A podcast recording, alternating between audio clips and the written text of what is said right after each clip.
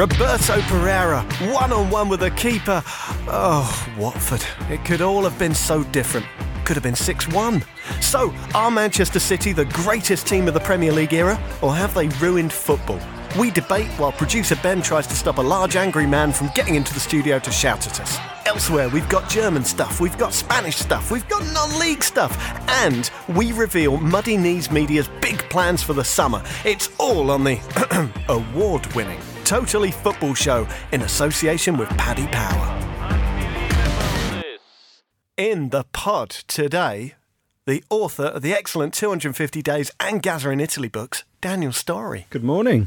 And author of the wunderbar Jurgen Klopp biography, Bring the Noise, Rafa Honigstein. Good morning, Ian. Good morning. And Emma Saunders, who is too busy to write any books because she is on Premier League TV, BBC London, final score 606, and is the voice of Watford because she's stadium announcer at Vicarage Road. That's right. And this weekend I've been Wembleyed. Yes, you really have, haven't you? You were there twice. Um, 25 hours in total, I worked it out. 25 hours of Wembley. Yeah. Wow. Um, we booked you for the show ages ago, and, uh, and Ben did check in with you to make sure you'd be able to be along with us. And you said yes, and hopefully I won't be reviewing a 5 0 battering. Yeah, your wish was granted. There we go, yeah. Yeah. Six. How did it go? Well, I think most of the world saw it unfold, unfortunately. It was so disappointing. But saying that, one thing it wasn't was embarrassing. I've heard that word thrown around a lot, but you'll see across social media and any Watford fan you speak to, there was nothing embarrassing about that. I think all those players gave it everything they had. And yes, they collapsed. But this Manchester City side, the gap between them and Watford, it's been apparent for well 30 years now, but none more so than on on Saturday, unfortunately. And I did. I felt I felt really really awful for those players. And yeah, I think it's a game that will just we'll just leave it there. Yeah, the, we'll just leave it there into the season. But it's not going to blight the season because the season Watford have had it's been record breaking. They've got a record breaking points tally in the Premier League. Javi Gracia, the journey that he's taken them on in the last 18 months. There's so much to scream from the rooftops about. And a reminder, he took over from Watford January 2018. His first game in charge was in the FA Cup, interestingly, where they lost to Southampton. And that was a real, real low point for both the players and the fans that day. So look what he's done in 18 months. He's got them to an, an FA Cup final first time in 35 years. So It's I not take my bad. hat off. It's not bad at all. It's not bad. And the fans had a good time. You know. They did. Up until five o'clock. It's one of the best days I've had. Yeah. And then downhill very, very quickly afterwards. Rafa, what went wrong for Watford? Well, I think what went wrong is they found a City team that were really on it.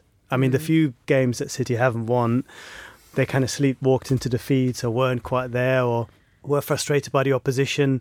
The game have to games have to go in a specific way for teams to get something against City. A, you have to take your chances, which they didn't do. B, you have to defend, and then you have to get lucky. All these things didn't come to pass. Combined with a City team that were determined to win the double, um, that were just as energetic, just as um, ruthless and brutal uh, without possession as they were in possession.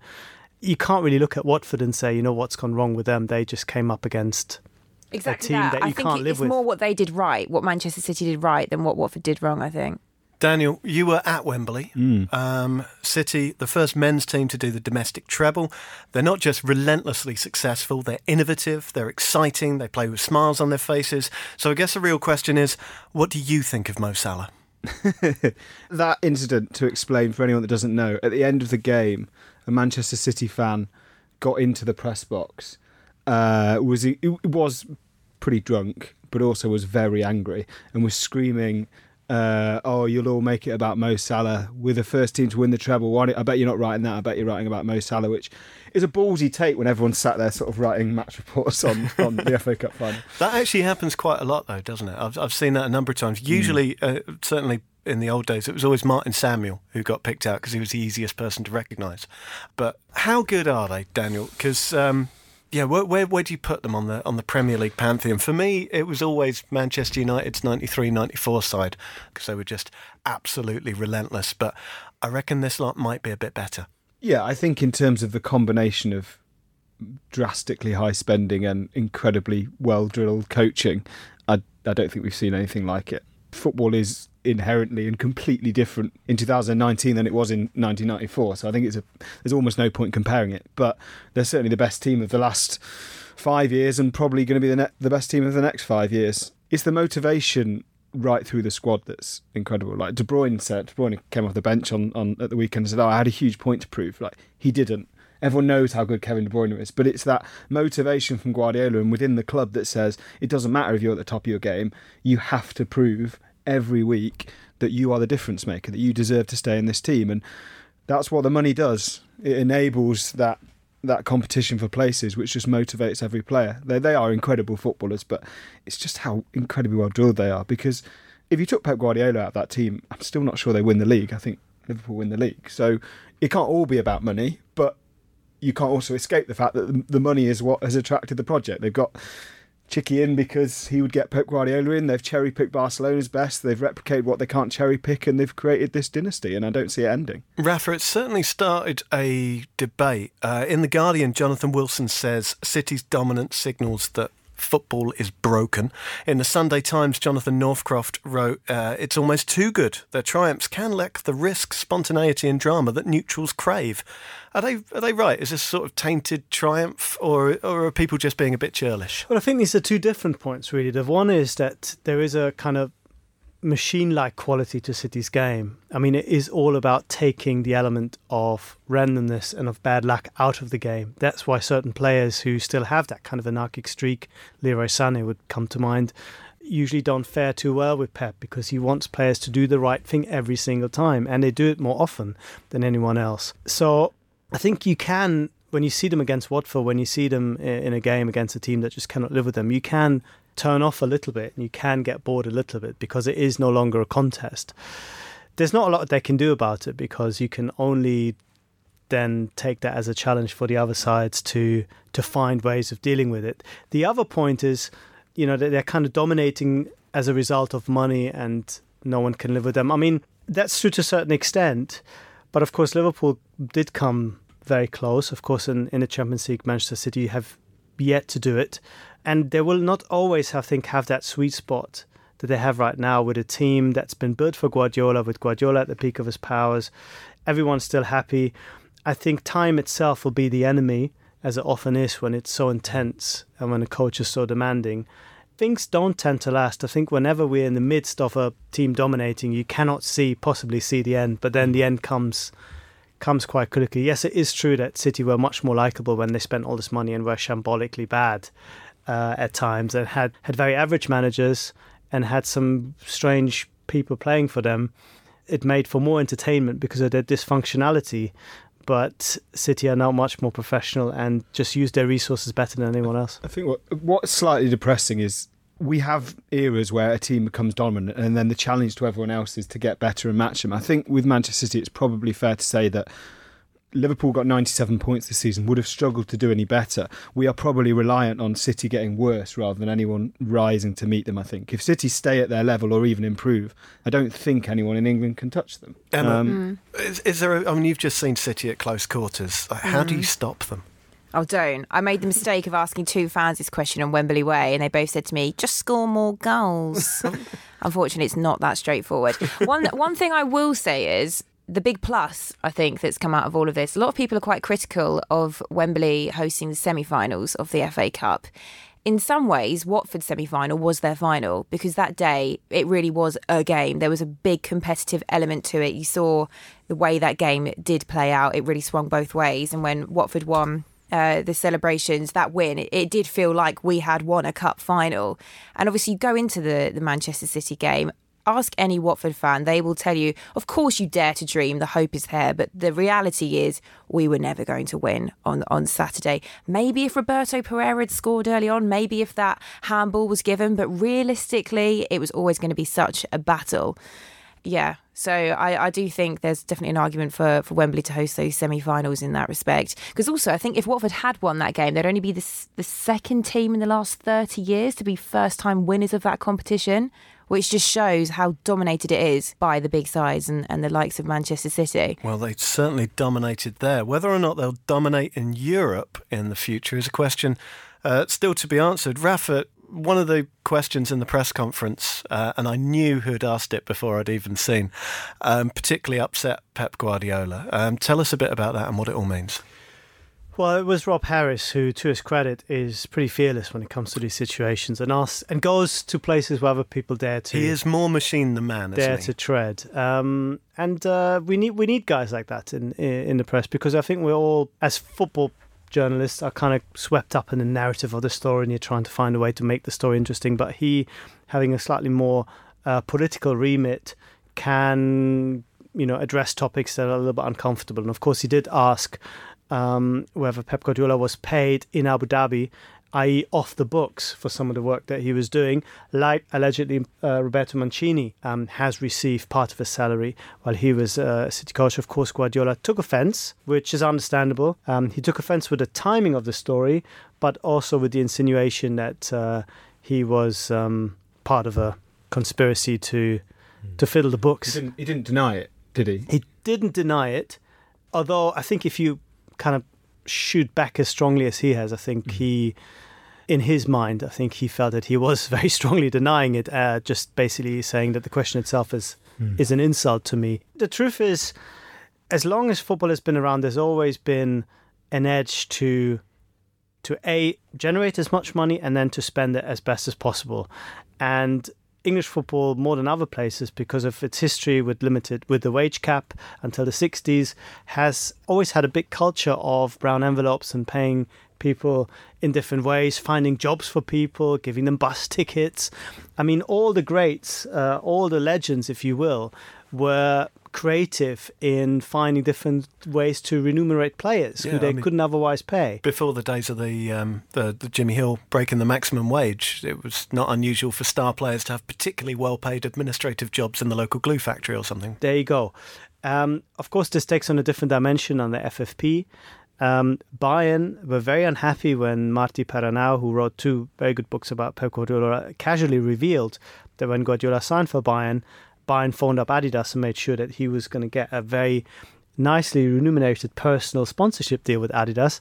Adidas, who are 9% shareholders of Bayern Munich. So, yes, on the right side of legality, but morally slightly dubious, and uh, another sign that that is the name of the game, uh, uh, unfortunately. And of course, the question is how do you do it when, at least in theory, you are competing with someone who has limited amounts of money. This is a new scenario. Even with uh, Abramovich at his pomp, uh, there was a sense that Chelsea could not possibly buy every single player in the world. Manchester City probably could if they really wanted to. So I think against the backdrop of European football being in danger of calcifying a little bit at the top with the same teams winning again and again, Manchester City's business model, I think, looks quite problematic and looks frightening to, to a lot of neutrals. I think what it does show this weekend, more than anything, maybe not that football's broken, I think that's a little bit too far, but what it shows is that Manchester City are now officially one of the bad boys. They are no longer a, a good news club. You know, with the with the links to Abu Dhabi that I think people have deliberately overlooked because Manchester City played this role of noisy neighbours, of taking on this established elite of the Manchester United and Arsenal dual domination that was beginning to get a bit tedious. And so we looked at the good side of Chelsea and we looked at the good side of Manchester City. I think that good news story now has officially ended. I think Manchester City are now, and it's a sign of their strength, but they are now one of the, the bad guys again. You're listening to the Totally Football Show in association with Paddy Power. Emma, side note to everything that happened at the weekend Vincent Kompany's last game for City, mm. uh, last game in England. Mm. Um, sum up his career. What a servant he has been. On this note, the one thing I do want to point out is that I am so pleased there was no ridiculousness around oh, his yeah. departure. What with the John Terry, sorry, thumping the table in rage. it was John Terry, wasn't it, that had that yes. substitution at, at Stamford Bridge, minute. and the whole uh, documentary alleged series behind Griezmann. It just sums up his personality, doesn't it, and who he is. He's so gracefully just bowed out. I mean, I understand there'll be a big part to play. I think when they have their open top um, bus parade uh, to celebrate all their achievements this season. But it just sums up who he is as a person. He's so humble. He never really has made it all about him. Where really a lot of where Manchester City are now is all about him. He's been there for the whole journey, Rafa. Um, there was a piece in the Times, uh, Oliver Kay, I think it was, saying that when he turned up at City, you know, it was the, the last days of Thaksin. There was no coffee machine. Um, it was a very different Manchester City to the one he leaves behind. It was a very different Manchester City, and uh, it is to his great credit that he manages to leave as a captain who was not just a mascot anymore, because I think there was a danger that he might be overtaken uh, in this uh, race towards a um, super modern, uh, super passing football machine that Guardiola was building. Uh, but he has fought back. Uh, he has come back. He's overcome lots of injury problems. He's overcome uh, the effects of, of age. Um, he's not old in any in, in any real way, but of course, um, you don't get quicker. And as a centre back, playing a really high defensive line for City, that was always going to uh, pose a problem or two, and he's he's done it. And the fact that we haven't talked about him over the last few weeks is maybe testament to his quality and performances because otherwise he'd be the first person that people would have pointed at and see, oh, City, you know, so the reason why they can't be winning is that Kompany's not defending properly and he's not picking up runs, blah, blah, blah, blah, blah. To be fair, he's done really well. Coxey's had a good crack at that for over, over the last couple of seasons. There you go. Daniel, he's off to Anderlecht, player manager. You do not get many player managers anymore. Um, it's very retro to any of us of a certain age. Who's your favourite player manager of all time? Probably Brian Robson because of the unreal kid. photo in the uh, top half suit, bottom half football shorts and socks. Nice. Um, yeah, the reason you don't see it anymore is that the managerial jobs has become absolutely all encompassing in the modern game, and full time managers feel that they can do more, and therefore it becomes impossible to keep your performance level high. The Belgian league is not is nowhere near as strong as the English league, so Kompany can probably play his part as and when, but I don't suspect he's going to play that much football. I suspect he's going to be concentrating more on, you know, it's going to it's a kind of halfway house, but I don't expect he'll play that much football next season. Uh, Anderlecht, of course, one of the most decorated and best supported clubs in Belgium. They've got 77 fan clubs, of which five are abroad. Um, one in France, one in Poland, one in Texas, one in Montreal, and one in Sunderland. According to producer Ben, um, they've had a rotten season, literally, because their manager was Frank Rotten, who was sacked in April. But Vincent will be in good company because the current captain is Adrien Trebel. Producer Ben, sticky paw prints all over that. Um, how's he going to do? Is it possible to be a player manager now? Um, probably not as a full time player manager. I mean, you can kind of maybe be on the squad and maybe play the odd game and maybe be sort of in the standby mode, but it's very, very difficult to to react to things that happen on the pitch when you can't actually see them properly. Um, I mean, it is true that as the last man, so to speak, you probably have a better view of, of the game ahead of you than than a midfielder or a striker. But it's still, I think, going to be very, very difficult to do the job properly. Um, in terms of motivation, in terms of getting the players um, to perform, and uh, you know all the stuff and training, there's absolutely no reason why that should be impacted. But I think it's going to be difficult to do do it properly for over a long, lengthy spell of time. There are there are rumours that he's going to try and take one or two members of Manchester City coaching staff across with him, which would make a huge amount of sense because in those situations, the assistant man when he's playing, the assistant manager takes on a massive amount of responsibility. All right, last word to uh, Watford. Emma, this was their first final for 35 years. Um, are you still going to be knocking around for the next one? I- I'd like to think it won't be another 35 years until they're in another final. Um, but this whole Manchester City and sort of, it's not even top six anymore, really. This year, it's almost like we saw a top two, a next section of sort of three or four teams battling for those top four spaces. Then you had the sort of upper reaches of the mid table, then the lower reaches of the mid table, and then two or three teams that were really stuck in the mud all season. But I think it leaves teams like Watford in a really interesting position because going forward, how do they improve as a club? Because realistically, it's still going to be quite difficult to to really battle for those top six positions. And teams like Manchester City just getting better and better and better. The best thing we can hope for are occasions like these FA Cup finals, which you go to and then you get absolutely battered. So I think it I think it leaves teams like Watford in a really really weird space. And on the note of dominance, I think it's the first time ever, isn't it, this season that the same five teams have retained the league title across Europeans' five biggest leagues. Um, which, on that note, has anyone seen Ronaldo drop the trophy on his son's head? No. It's a very, No. very, very excellent. yeah. The Serie A trophy, which almost looks quite tuba-like. He kind of drops it to his left side, and his son stood there, and it smashes him on the forehead. Oh my Which God. could be quite an interesting scar to have. What a tale to tell. Yeah, I don't really know what to uh, what yeah, to no, add do, to do, do look it up if you've Well, not Well, it. luckily the trophy was unharmed. Well, Watford may not have picked up a trophy on Saturday night, but listeners, we did. And the big moment. And the gold goes to a series that the judges said was a subtle mix of humour intertwined with razor sharp wordplay. This podcast weaves the football, conversation, facts, and some randomness expertly together. It's a real leader in its field. The winner of Best Sports Podcast is The Totally Football Show with James Richardson.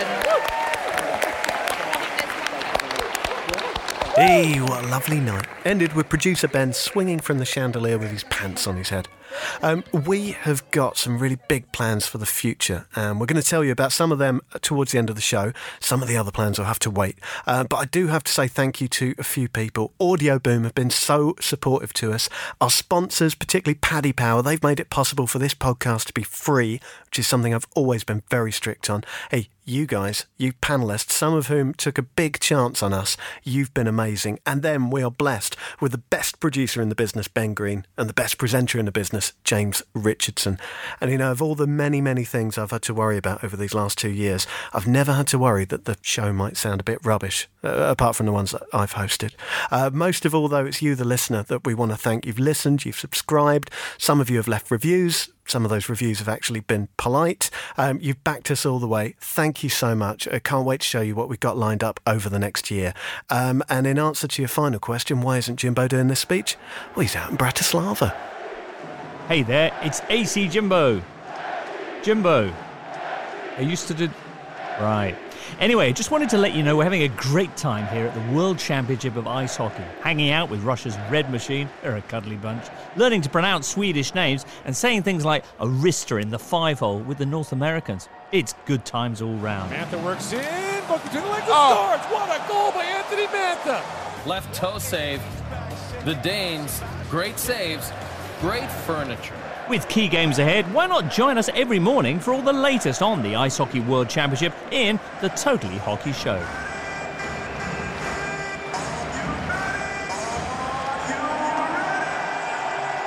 Rafa, you were not watching the FA Cup final because you had the culmination of the Bundesliga. Dortmund, two points behind Bayern going into Saturday, away at Mönchengladbach, and they won 2 0. If Bayern slipped up, did Bayern slip up?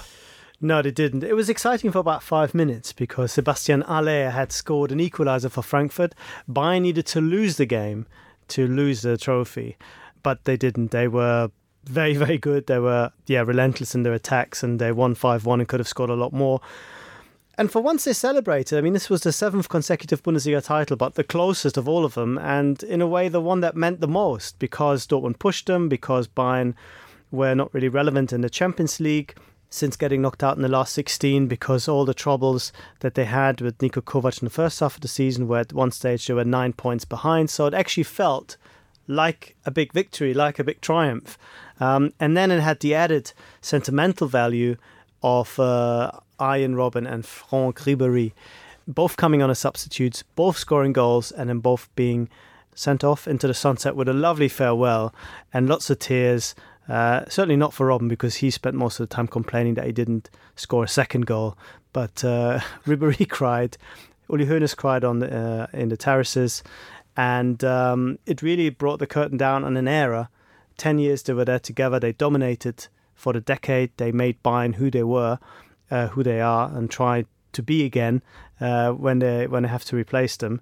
And it was um, a wonderful Bavarian um, Saturday night, really. Will there be tears for Niko Kovac? A lot of talk that he might get replaced.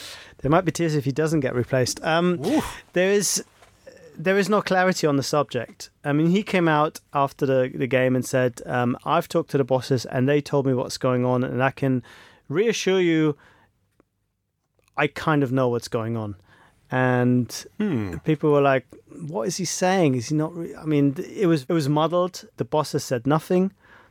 A lot of it will will go down to come down to how they fare in the uh, cup final against uh, RB Leipzig on Saturday. But the bigger question is one of the future. Is he the right guy to give this new Bayern team that will have to emerge next season when new players will come in, when uh, Robben and Ribery are gone, when more changes will be made? Is he strong enough a manager with a strong footballing identity and the ability to improve players, the ability to improve a team collectively with the ball uh, rather than without it? Because defensively, Bayern have been pretty solid. That is the big question, and it's not one driven by personal animosity or issues with, with the dressing room in, in your normal sense, but one factual uh, factual questions about his suitability and um, very negative sentiment from the dressing room when it comes to the the real core of what it is he's supposed to be doing, and the, the bosses are listening, and uh, it's a bit touch and go for him. A couple of quick words. Uh, Dortmund, how gutted are they? They were 12 points ahead after nine games. Well, yeah, after nine games, but more um, importantly, they were nine points ahead just before Christmas, which really was um, a solid lead, and Dortmund looked uh, looked brilliant. They looked youthful. They they played the the best attacking football in the league. They defended well. But then, little by little, Bayern chipped away at their lead. Bayern were very solid in the second half of the season. Dortmund defended very poorly, especially from set pieces. And Dortmund, perhaps, like they were against Spurs, if you remember, just looked a little bit inexperienced, a little bit naive in times. Um, didn't quite have the right mentality, weren't quite there when it really mattered. And you could excuse that by way of looking at the squad composition, a lot of young players. But there are also one or two people who perhaps would have liked to see more leadership and more charisma and more presence from Lucien Favre. He is not that type of manager. That is the problem. He's very professorial. He doesn't really believe in the metaphysical values of, you know, full throttle mental attitude and all this kind of stuff. He likes to talk about positioning. He likes to talk about what foot people should use to control the ball, how they should position themselves to tackle. And he has made everyone um, play to their potential individually, but Bayern were there for the taking, and Dortmund didn't take their chance. And I think they will rue this because whatever happens with the Bayern managerial position, I think it's hard to see them as vulnerable and as fragile for another season as they were this year. And just finally, Luka Jovic, 25 goals, 43 games. He's not going to be at Frankfurt next season, is he? No, it's unlikely. I mean, Frankfurt were basically saying, yes, he is for sale, and we understand that somebody comes in for him, we cannot keep him. The question is now, you know, how much money can they extract? Real Madrid seem to be the most uh, forceful uh, bidders at this point. They've already briefed that uh, an agreement has been made. I think that's true, possibly to the extent of the player having agreed to go, but there's still some haggling to be done over the fee. All right, speaking of Real Madrid, Emma, um, they lost their 12th game of the season. 2 0 home defeat to Betis. Players all booed and whistled during their lap of applause. Uh, that was a lap of applause that, uh, for some reason, Gareth Bale didn't go on. Yeah, he was left on the bench actually, wasn't he, was. for the whole for the whole Un- thing? Unused substitute while Yeah. rookies played ahead of him. I mean, no, no one really knows what's going on there, but from the outside looking in, he looks completely disengaged, doesn't he? Which is so sad to see when you see uh, how much his career was peaking when he went to that club. What will happen to him now? I don't know. I think he's got three years left on Three his years contract. His agent, uh, I think even this morning, has come out and said. There's no situation. He wants to see this out. I'm So not it seems as if- surprised. He's yeah, on so 600 it's- grand a week. yeah, well, there's that, but also I think their stance is they're going to make this difficult now for the club because. And it'll be interesting to see what happens next. Will he go on loan? I don't know. Who's going to be able to afford those wages?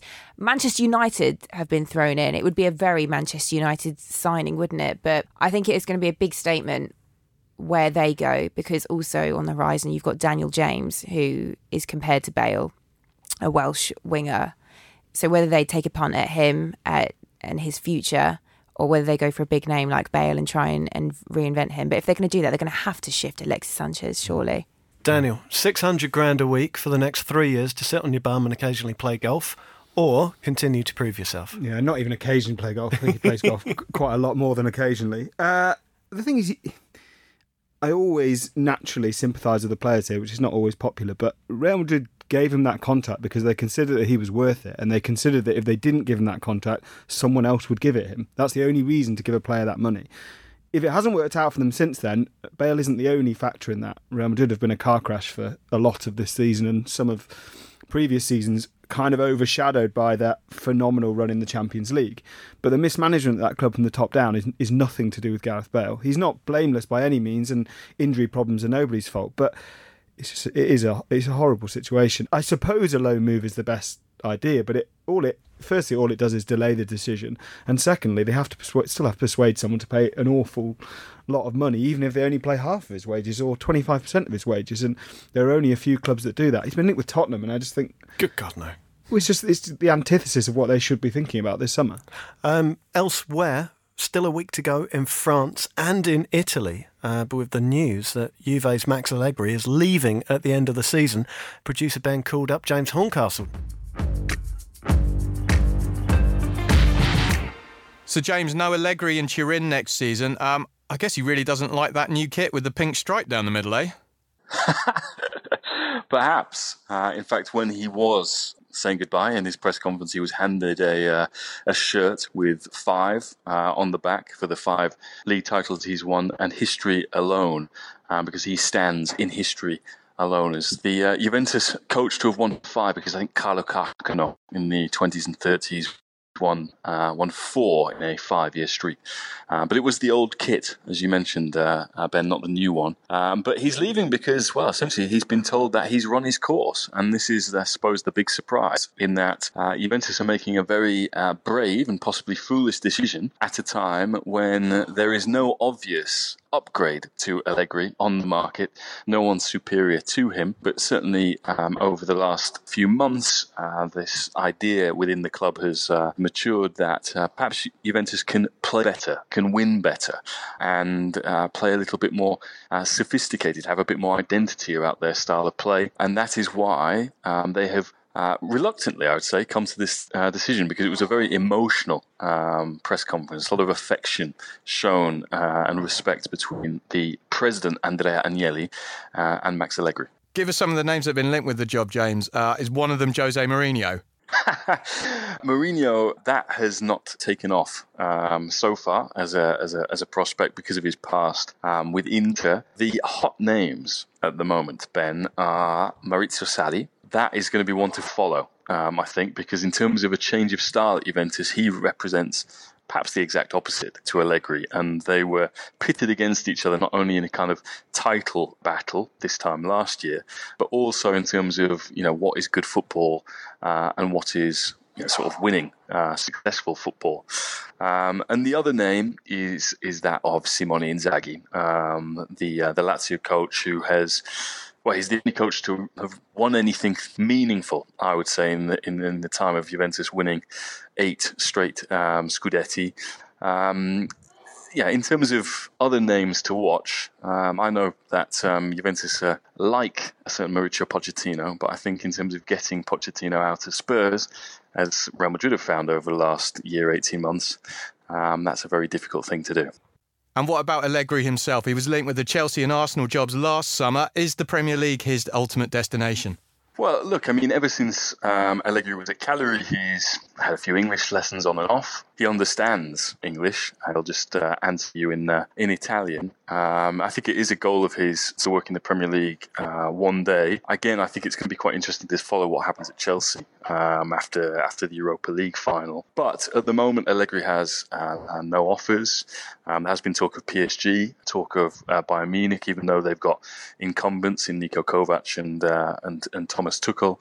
Um, and it might be that he just takes a sabbatical. Um, you know, at the moment, he'd uh, he's always uh, liked um, to go back to the seaside by Livorno, um, and uh, and he might even get married this year uh, in the summer as well. So, you know, it'd be uh, it'd be great to see um, see see him in a TV studio taking on some of these guys who pick apart his game and thinks uh, that Juventus could play much better football. Rafa, Allegri, Bayern Munich, all makes sense, doesn't it? For Karl-Heinz Rummenigge would, he um, he was the one who brought in Carlo Ancelotti. He speaks fluent Italian. I think um, they admire Allegri's uh, gentlemanlike conduct, the way he can represent a club. The issues are and this hopefully doesn't sound xenophobic, but the issues, the, one of the issues is that he's Italian. Um, Bayern want ideally somebody who speaks German, who they can control, who is not going to bring in lots of um, foreigners who are part of a staff that then perhaps take over the club and become um, their own little power base. Um, and the other issue is, you know, is he the right? If we disregard all that, is he the right guy that can now take a team that needs a new direction, that needs a new identity? Can he take them forward, or is he more of a guy that takes a team that is already very good and maybe makes him a little bit better, or manages them at the very same level? I mean, that's what he's done at Juventus, and uh, the irony is that Juventus now themselves want somebody, I think, who is a bit more transformative and a bit bolder, and maybe takes them more towards a uh, a new direction and a and a more recognisable footballing identity. I'm Roger Giggs, and I want to talk to you about loyalty. I've always lived a loyal life, always drinking the same pub. Bitter? Never missed a training session in my life. After all, natural talent is overrated. Always go to the same gym. Come on, Rod, think of someone that makes you angry. No one comes to mind. Problem is, loyalty gets you nowhere. Live for rewards instead. That's why I'm Paddy's Rewards Club ambassador. Thanks, Paddy. Paddy Powers Rewards Club. Loyalty's dead. Live for rewards. On Spotify, smart speaker, and podcast platforms everywhere, this is the Totally Football Show from Muddy Knees Media. Derby, they're taking on Aston Villa in the Championship playoff final next Monday. Depending on who you ask, it's worth I know, 170 gazillion pounds to the winner. Um, Emma, you've seen Villa a couple of times this season. Um, are they are they favourites for this? They are favourites, um, but if you speak to any Derby County fan, they will tell you, and if you've seen them this season, on their day, Derby are very good. That is the question, though: will it be their day on that day? Uh, they've got a lot of young players in that in that squad as well, and it's going to be how they respond to the occasion as well. But I think if you look at the two semi-finals, Aston Villa sort of stumbled past West Brom, whereas um, the momentum that Derby County will have, having beat Leeds the way they did, you might argue that Derby County will be going to this occasion with just a little bit more oomph up them. But it's going to be a cracking final. It's really, really difficult to call. Uh, there's reasons I'd like to see them both promoted, but I do think if Derby have a good day, uh, Derby can do it. Uh, noted Derby County enthusiast Daniel Storey. Um, last year, Aston Villa were denied largely because Fulham hit upon the plan of kicking Jack Grealish up in the air every five minutes. Mm. Um, what can Derby do to stop Villa this year? Probably a similar plan, I suppose. Um, Richard Keogh might be the man for that job if he steps out of defence. Um, I think Villa had the better team, but it's interesting with Villa. Their season sparked into life, well, for three reasons. Firstly, because they brought in Tyrone Mings on loan from Bournemouth. Secondly, because Jack Grealish got fit. But thirdly, because they, they basically had nothing to lose. They were six points off the playoffs, having played two games more than other teams. And they went on this incredible run. And you just got the sense in that second leg against West Brom that everyone realised the enormity of the situation and realised quite what's at stake because Villa really do need to get back into the Premier League. They've spent an awful lot of money. Um, and yeah, the new owners will want them there. So I, I just wonder if they they kind of choked last season in the playoff final. I just wonder if they might do so again. Well, I mean, if the news of this Derby County bar bill is correct, they may still be hungover by the time Mm. kickoff comes. Uh, apparently, two thousand eight hundred pound on beer, seventy-five Jägermeisters, sixty-five shots of Grey Goose vodka, fifty-four sambucas, thirty-eight tequilas, five bottles of prosecco, and apparently a diet coke for someone as well. Yeah, I saw a lot made of that. I assumed it was just a mixer. Possibly. You think so? I want to know who's drinking the dark fruit cider, though. That's Dark the fruit question. cider It's got to be was in Richie there. Keogh, isn't it? Yes, yes, be. it does have to be Richard Keogh. You are absolutely right. um, one of the poor one Richard one Keogh. th- point to make on the championship playoff final. It's, I am going to write a piece in it later this week, but the influence of the loan players in that final. Derby, obviously, with their kind of relationship with Chelsea at the moment. Fikayo Tomori is their player of the season in defence. They've got Mason Mount. They've got Harry Wilson. Villa have obviously got uh, Tyrone Mings in defence and Tammy Abraham as their top scorer. This idea of Premier League players probably going to win the Championship playoff final. Um, it will come down to those players, I suspect. I wonder if it might lead to more, as we go on, more Championship clubs trying to forge relationships with big Premier League teams as squads get bigger because they're basically Derby, Derby's difference makers this season have been Premier League players. Well, something for a longer discussion there, and you'll certainly get that on the Totally Football League show with Caroline Barker and the gang on Tuesday. They won't just be discussing that, they'll also be discussing Charlton um, after their amazing penalty shootout win against Doncaster, which sets them up for a playoff final against Sunderland. Lots of happy memories for Sunderland fans there. Uh, further down the football ladder, Emma, you said you're at Wembley twice. Uh, after the FA Cup final, what came next? Non league finals day. Yes. Yes. What a day it was. So, uh, two finals back to back. First of all, the FA Vase, which Chertsey Town came away with. That game went to extra time, um, but it was Chertsey in the end. The curfews that came out on top.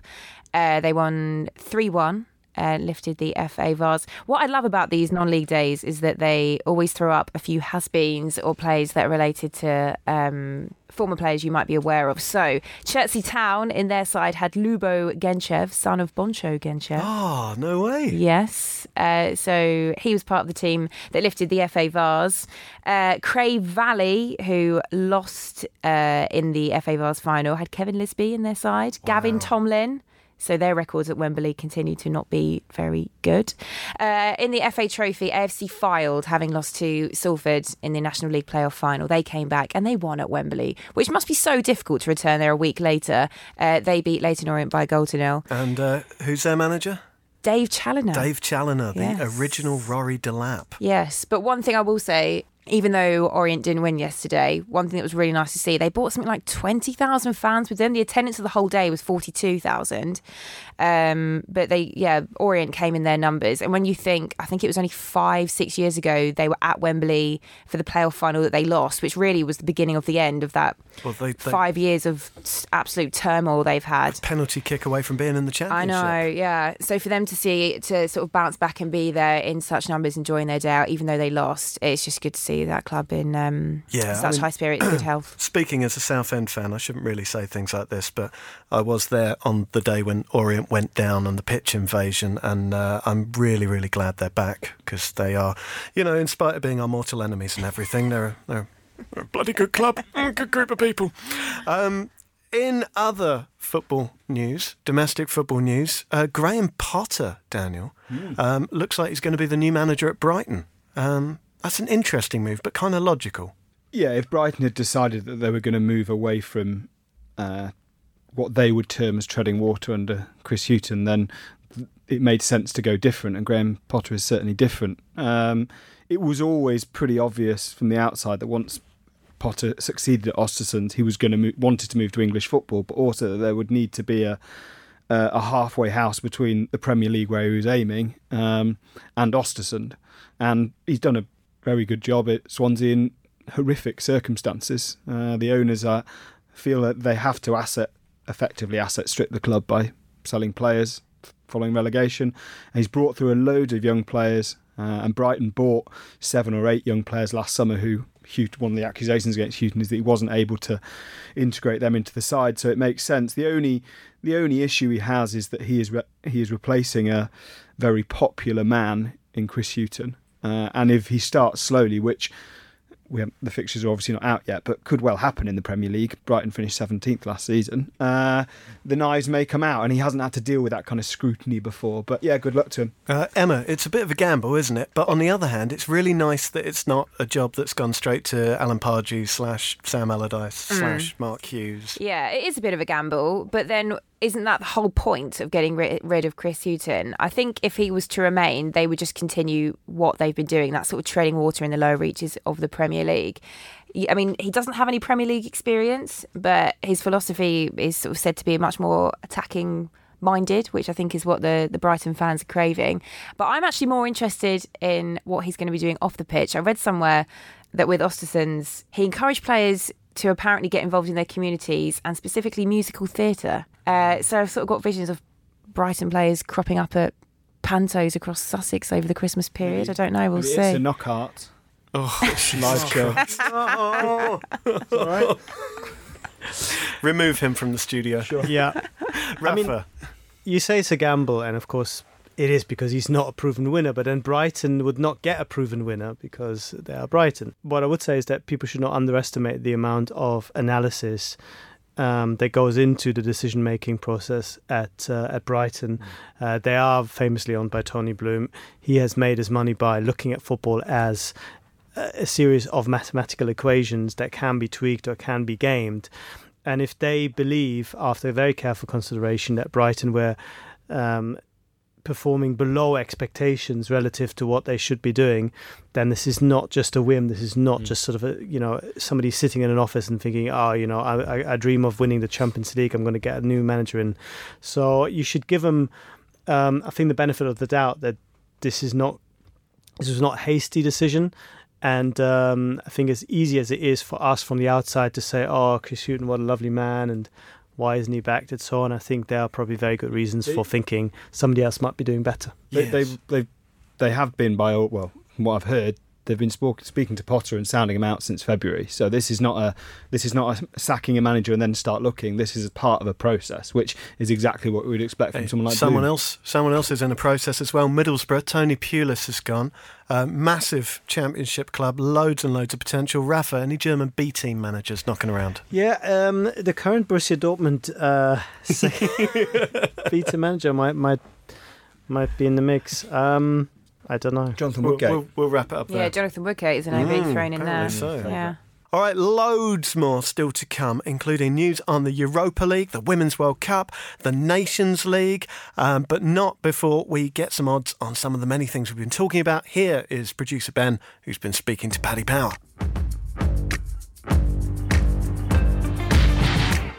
Thank you very much, Ian McIntosh. And listeners, it's time to say hello to Lee Price from Paddy Power. Lee, let's start with the news that Vincent Kompany is going to be the new player manager of Anderlecht. So uh, give us the numbers, please, on Anderlecht winning the Belgium title next season. Yeah, it seems like a great hire for Anderlecht, but it doesn't make them immediate favourites. They're 9 to 1 to win the title next season, although that's not too bad for a team who finished fourth in the regular season in Belgium. If there's one thing we do know about Big Vinny, though, is that he's a company man and it's even money that he'll manage Man City one day, a very short price. James Horncastle was telling us some of the runners and riders to be the next boss of Juventus next season. Uh, what are the markets telling us? More movement than Gonzalo Higuain here. Lazio boss Simone Inzaghi is the new favourite for the Juve post. He's 13 to 5. But he wasn't the only boss soaring up the betting over the weekend a certain Pep Guardiola has been backed into second favourite at 10 to 3, which would at least help him avoid any more inconvenient questions from pesky journalists. Uh, Conte and Sarri, the two early favourites, they've slipped back to third and fourth of the market. Sarri at 9 to 1. Looks like he won't have this as his exit plan from Chelsea. And finally, no sentiment at all for what's probably going to be Gareth Bale's last appearance for Real Madrid. So, where is he going to end up next season? Well, Bale's free to leave, we're told, literally on a free transfer but he just may not want to. Our odds suggest he's most likely to start the new season at Old Trafford. It's 5 to 4 he joins Man United, because another inconsistent, sulky winger is just what they need to solve their defensive woes. Next in our betting at 6 to 4 is that Bale stays at Real Madrid, which would be awkward and it would handicap his game time significantly. So instead, he can work on his handicap. You can find out these odds and more at paddypower.com. All prices are accurate at the time of recording. 18 plus only, begambleaware.org, and when the fun stops, stop. Right, we are not doing another show until Thursday, 30th of May, when Jimbo will be back. So, this is our final opportunity to talk about the Europa League final between Arsenal and Chelsea in convenient Baku. Um, Daniel, you told us your thoughts last week. Rafa, uh, what do you make of the. Um, I'm just happy that Frankfurt didn't make it. Um, so there's absolutely no reason for me to be there. um, although, I mean, the, the, few people I have met who have been to Baku say it is actually a pretty fun place if you can look up beyond probably some of the more nefarious things that are going on below the surface. But as a tourist, as a tourist destination, even though it sounds um, far fetched, quite literally, um, is probably okay but it's probably not the best place to to stage a European final with, with teams who have to fly half of the world and fans who have got no accommodation, no flights, and by all accounts, no great appetite to spend the best part of a week going to a Europa League final that um, that they probably don't really want to contest as much as it's great fun and as much as Arsenal have riding on it. It's not really uh, with those you know team's recent history is not really the trophy you want to win anyway. So now, Emma, you've just come from a cup final where most of your fans really only had to travel down the Metropolitan Mm. line. Uh, this is very much the opposite. I mean, there, Yeah, I there think it's was- a 5,000 mile round trip, isn't it? that is a bit of a commute. so far. One thing I will say is, I think it's been in the news the last day or so that both clubs are looking at returning quite a substantial amount of their allocation, which, by the way, is only 6,000 per club. When the I think the capacity of the stadium is 68,000. Um, I like that. That was obviously and rightly a big furore, and actually they were going to end up returning half Yeah. of them anyway. Yeah. The UEFA were right. yeah, it turns out no one could get there, so don't give them that money. So um, apparently, either club could be looking at taking just three thousand fans. As a broadcaster at BBC London, we we know we cover a lot of Arsenal and Chelsea. We're not even sending a team out there, which I think says a lot. So it's not even the fans, but the broadcasters are also turning their nose up at this and saying, "Nah, no Off thanks." tube is good enough. Precisely. Yeah, I do hope they're asking themselves some searching questions over at UEFA, doubt though it. I very much suspect that they're not. Um, let's move on then. Um, we'll talk about the Women's World Cup. Um, if you remember last year, listener, you'll recall that we had nightly World Cup shows down here in our subterranean jazz basement, drinking beer on our lurid green sofa and watching a telly the size of the Ark Royal.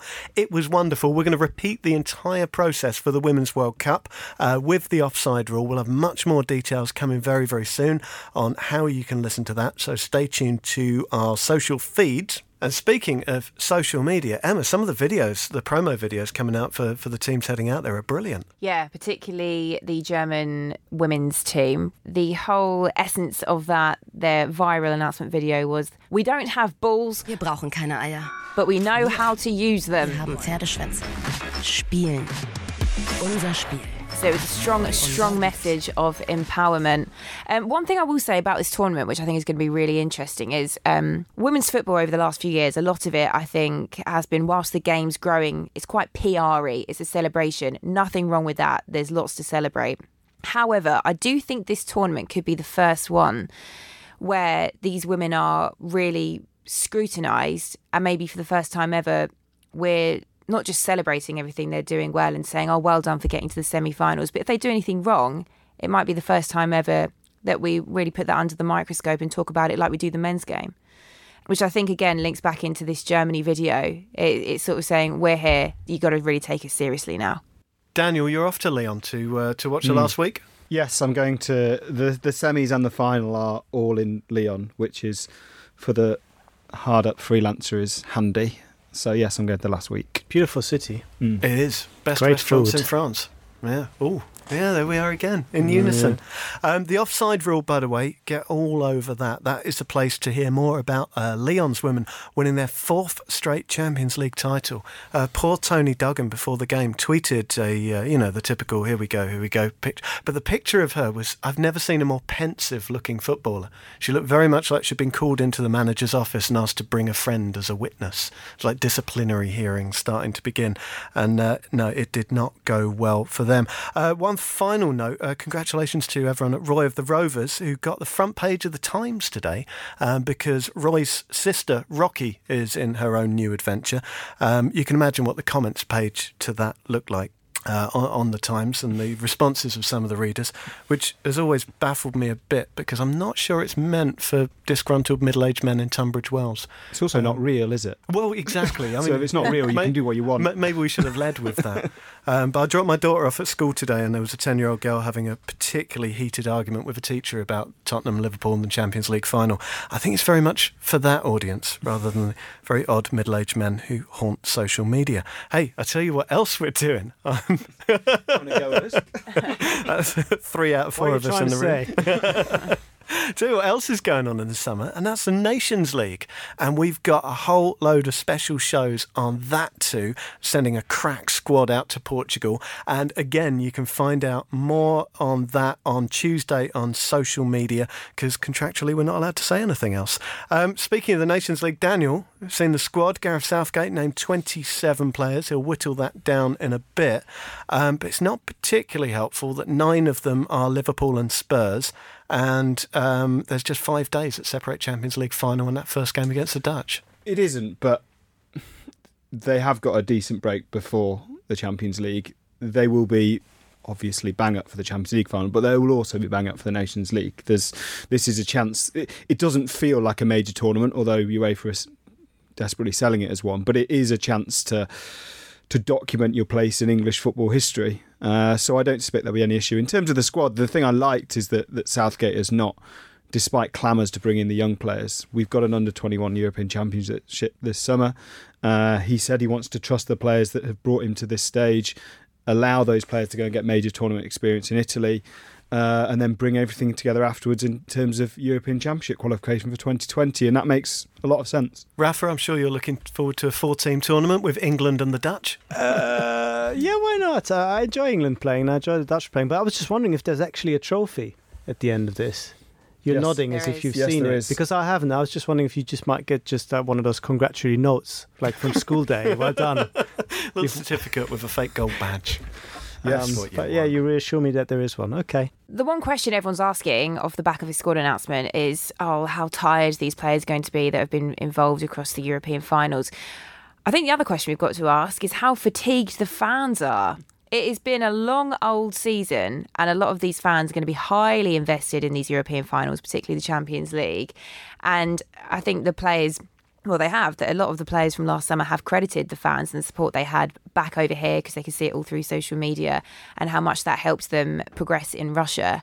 So I think the same. It's going to be a case of the same thing. So if the fans aren't necessarily as up for it as they were were last summer, um, supporting them out in Russia, it'll be interesting to see how that impacts the team at the Nations League. Um, Daniel, football never sleeps, and neither do you because you're going to the under 21s in Italy. It's a tournament that traditionally England tend to, you know, leave big players behind and haven't always taken as seriously as they might have done, but that's changed now. Yeah, it really has. Um, the two most notable players left out of Southgate squad, I think probably Aaron Wan-Bissaka and James Maddison, both of which will play a key role. But the strength and depth of the squad is like nothing we've ever seen before, and, and there is real pressure now on on Aidy Boothroyd to deliver because I think it'd be fair to say he's the one man in this structure that perhaps has not been over promoted, but has been could consider himself to have been slightly taken along by the tide of goodwill, maybe rather than earned his position. And England should go to win that tournament. They've got a tough group. They've got France uh, in their first game, which it will make or break that group. What is interesting, I think, that because of the competition for places being so strong, Southgate and the FA are now in the position to say you have to play for the under 21s. There's no more of this, you no, know. no oh, more I've David got- Bentley walking off. Yeah, I've got a hamstring or you know this sort of stuff because they will not forget it, which might have played a role with Luke Shaw not being called up because Mm. they have long memories. These guys. And uh, they're now in a position to actually do something about it because of the quality and quantity that's coming through. The, the one the one thing that the 21 tournament might do is it, it's almost backward from how it used to work is that it's a shot window for those players because if you look at the players who have been gone and moved abroad, you know, Jadon Sancho and Reiss Nelson and Ademola Lookman before him, there's players in that squad that will not get into the first choice team of their top six Premier League club or top half Premier League club next season. And they should be saying, well, hang on a minute, this is my chance to, to impress scouts of Bundesliga, of Serie A, of La Liga clubs and really push on their career just from a two, three week tournament in Italy. All right, well, that is all we've got time for this week. Um, Emma, you're filming with Watford today. Are, Um, are they going to be all right? We're reviewing the season. Season being the key word, Yeah. not just the FA Cup final. Very, very much the large elephant in the room, that FA Cup final. Yes, but the season is what we'll be looking at. Bless them. Rafa, what have you got lined up this week? I'm going to um, to Marbella to hang out with Liverpool for a couple of days. Really? Mm. Really? Are they Yeah. on like um, hot weather They're one of those, training yeah, thing? Yeah, because they worked out so well last year. It's hard to work out why you wouldn't be as bothered by the under 21 European Championships when you uh, yeah, but this is for work, of course, not for pleasure. Dan, travelling out to the uh, sun? Uh, no, I'm not this week. Uh, I'm staying at home and probably be at the playoff final next Monday. All right, then. That's all we've got time for. Uh, join us again in 10 days. Uh, Jimbo will be back. We'll have plenty to talk about. And uh, keep an eye out for the Totally Football League show tomorrow. You've been listening to the Totally Football Show, a Muddy Knees Media production. For sales and advertising, email sales at muddykneesmedia.com and don't forget to check out our other football podcasts on Spotify, Apple Podcasts, and everywhere else you get your audio on demand.